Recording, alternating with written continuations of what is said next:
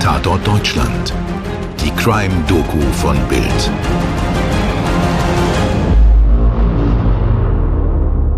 Herzlich willkommen zu Tatort Deutschland. Mein Name ist Mirko Kasimir und zusammen mit meiner Kollegin Antonia Heyer erzählen wir euch jeden Tag von Kriminalfällen, die manchmal schon Jahrhunderte zurückliegen und manchmal auch aus unserer jüngsten Vergangenheit stammen. Eins ist ihnen allen gemein. Sie beschäftigen uns und andere Menschen noch immer, lassen uns nicht los, schockieren uns und haben eine Bedeutung, die weit über den konkreten Fall hinausgeht. Hallo Antonia. Hi zusammen. Ja, das ist richtig. Dieser Fall ist ein gutes bzw. schreckliches Beispiel. Bei mir hat der sich eingebrannt. Besser gesagt, das gruselige Fahndungsbild. Als Kind habe ich das immer im Fernsehen gesehen und hatte pure Angst. Bis heute habe ich das noch ganz präsent vor Augen. Es geht um den Maskenmann. Dies ist der zweite Teil unserer Geschichte über einen Sexualverbrecher, der zwischen 1992 und 2011 mindestens 40 Jungen im Alter von 8 bis 13 missbrauchte und mindestens drei von ihnen tötete. Wenn ihr Teil 1 nicht gehört habt, dann holt das am besten jetzt gleich nochmal nach, bevor ihr mit dieser Folge weitermacht. Aber Mirko, vielleicht kannst du uns trotzdem ein kurzes Was bisher geschah geben. Na klar. Im März 1992 beginnt in Niedersachsen eine Serie von Missbrauchstaten an Jungs. Der Täter ist stets in Schwarz gekleidet, trägt Handschuhe und eine schwarze Maske, eine Sturmhaube, was ihm bald den Namen der Maskenmann einbringt. Immer wieder dringt er in Kinderheime, Schullandheime und Zeltlager ein und schleicht sich in die Schlafräume oder Zelte der Kinder. Mit der Zeit werden die Taten immer dreister. Ab 1994 bricht er auch in Einfamilienhäuser ein und missbraucht Jungs in ihrem eigenen Zimmer, oft nur eine Tür von den Eltern entfernt. Manchmal schläft ein Geschwisterkind neben dem Opfer. Bei vielen dieser Taten wird er beinahe erwischt, kann aber in letzter Sekunde fliehen. Einige Male stößt er auf Gegenwehr und ergreift dann ebenfalls die Flucht. Und gleich am Anfang dieser unheimlichen Serie begeht er einen ersten Mord. Am 31. März 1992 verschwindet der 13-jährige Stefan aus einem Internat in Schesel in Niedersachsen. Fünf Wochen später findet man seine gefesselte Leiche vergraben in den Pferdener Dünen, einem Naturschutzgebiet im Stadtwald von Verden, ebenfalls in Niedersachsen.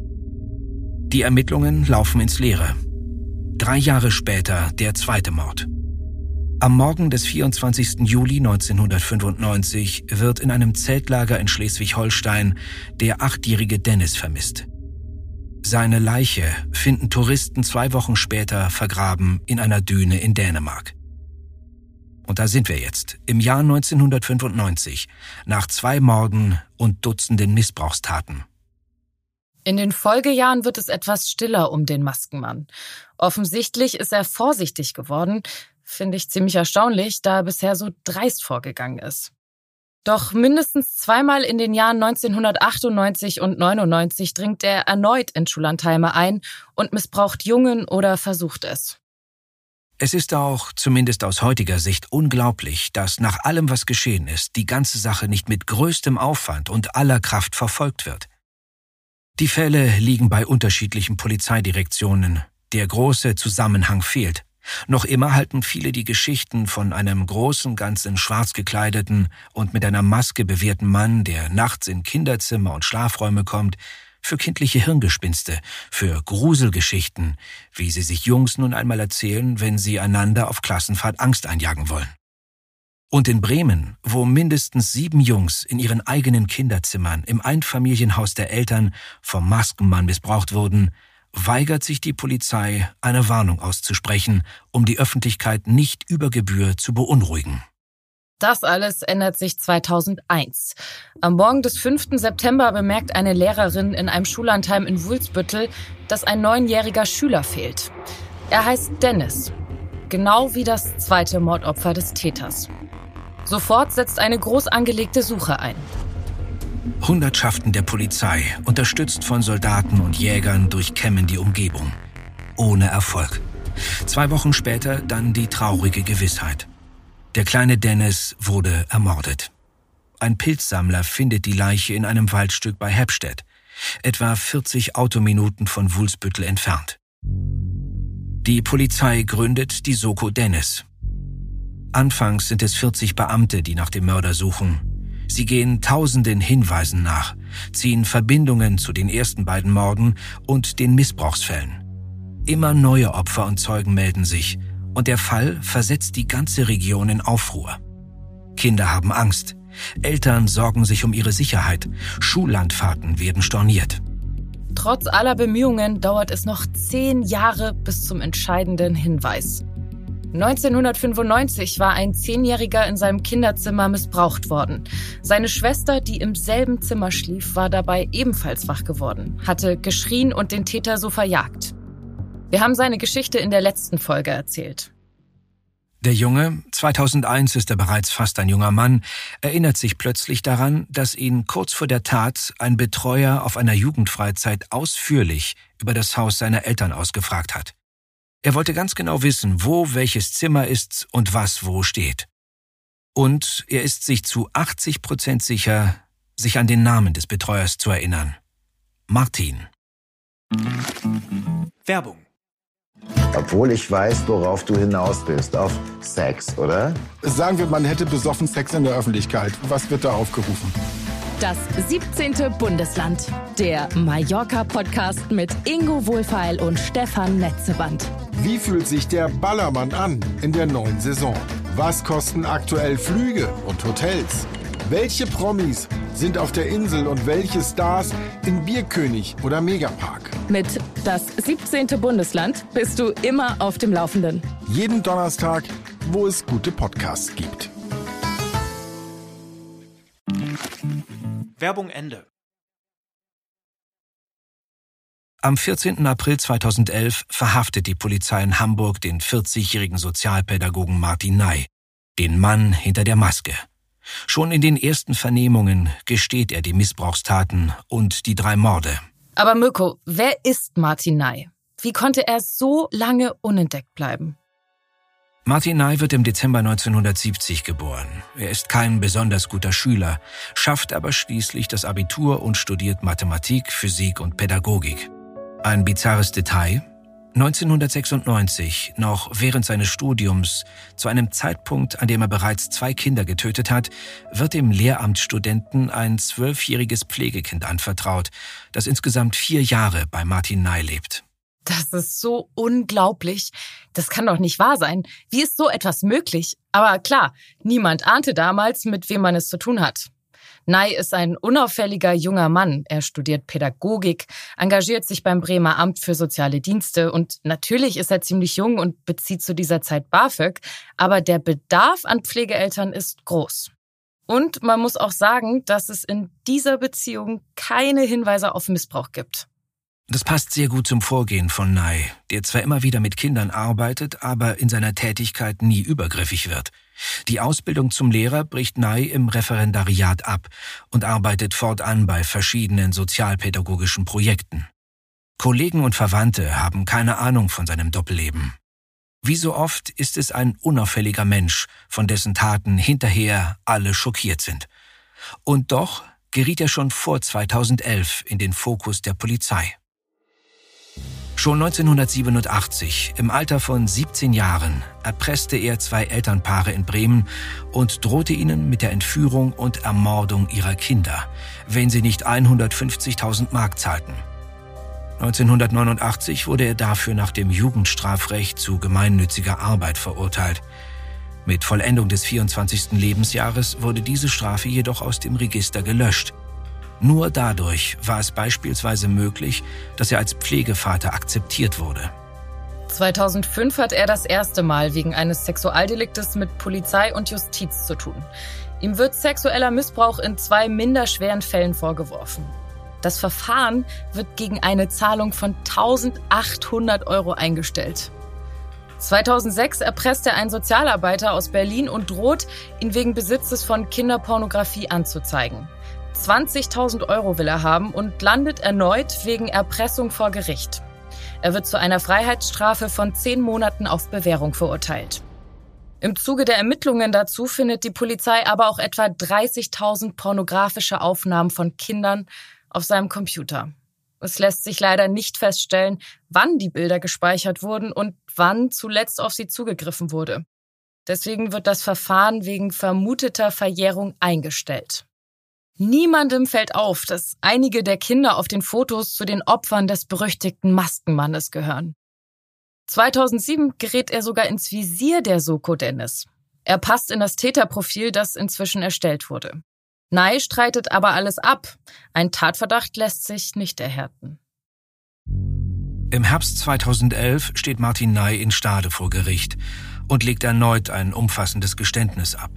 Er habe die Kinder aus Furcht vor Entdeckung getötet, sagt er. Mit dem kleinen Dennis, den er 1995 aus einem Zeltlager entführte, habe er mehrere Tage in einem Ferienhäuschen verbracht. Am Ende habe er ihn töten müssen, denn er habe ihn ja nicht entkommen lassen können. Schließlich wird Ney für drei Morde und 40 sexuelle Übergriffe auf Minderjährige zu 20 Jahren Haft mit anschließender Sicherheitsverwahrung bis ans Lebensende verurteilt. Diese Sicherheitsverwahrung wird später vom Bundesgerichtshof aufgehoben. Nach Verbüßen der Haftstrafe muss ein neues Gutachten klären, ob er noch immer eine Gefahr für die Allgemeinheit ist.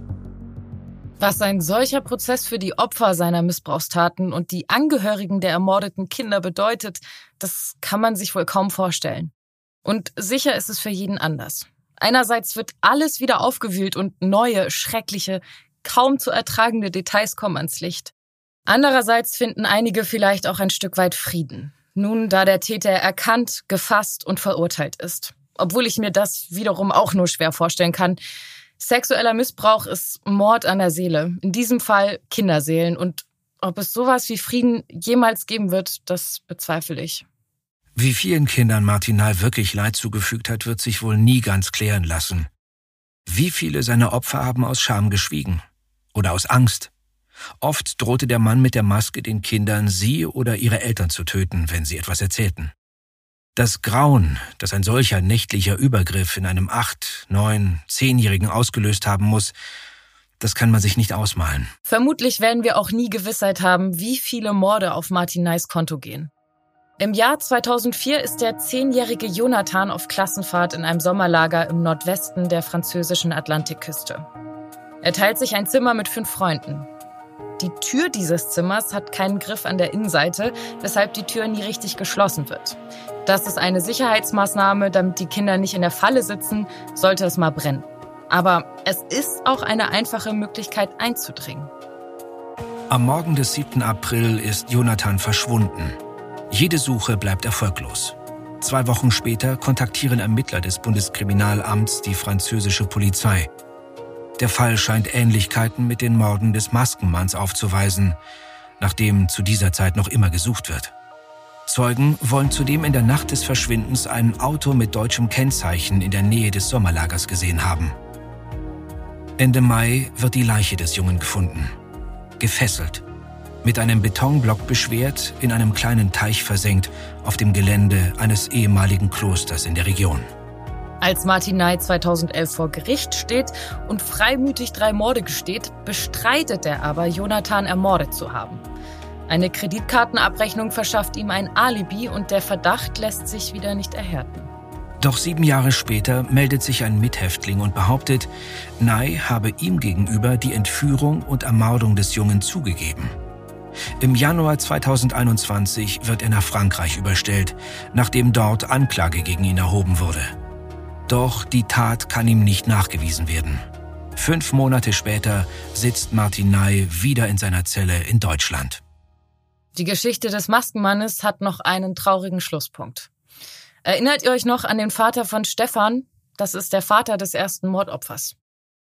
Stefans Vater hat selbst unermüdlich versucht, den Mörder seines Sohnes zu fangen und hat Jahre seines Lebens und ein Vermögen in diese Suche investiert. Der sagte, damit ich eines Tages in Frieden sterben kann, muss ich wissen, wer das getan hat. Und Neun Tage nach Prozessende starb er auf einem Fahrradausflug an einem Herzinfarkt. Vielleicht war er auf gewisse Weise das letzte Opfer des Maskenmannes.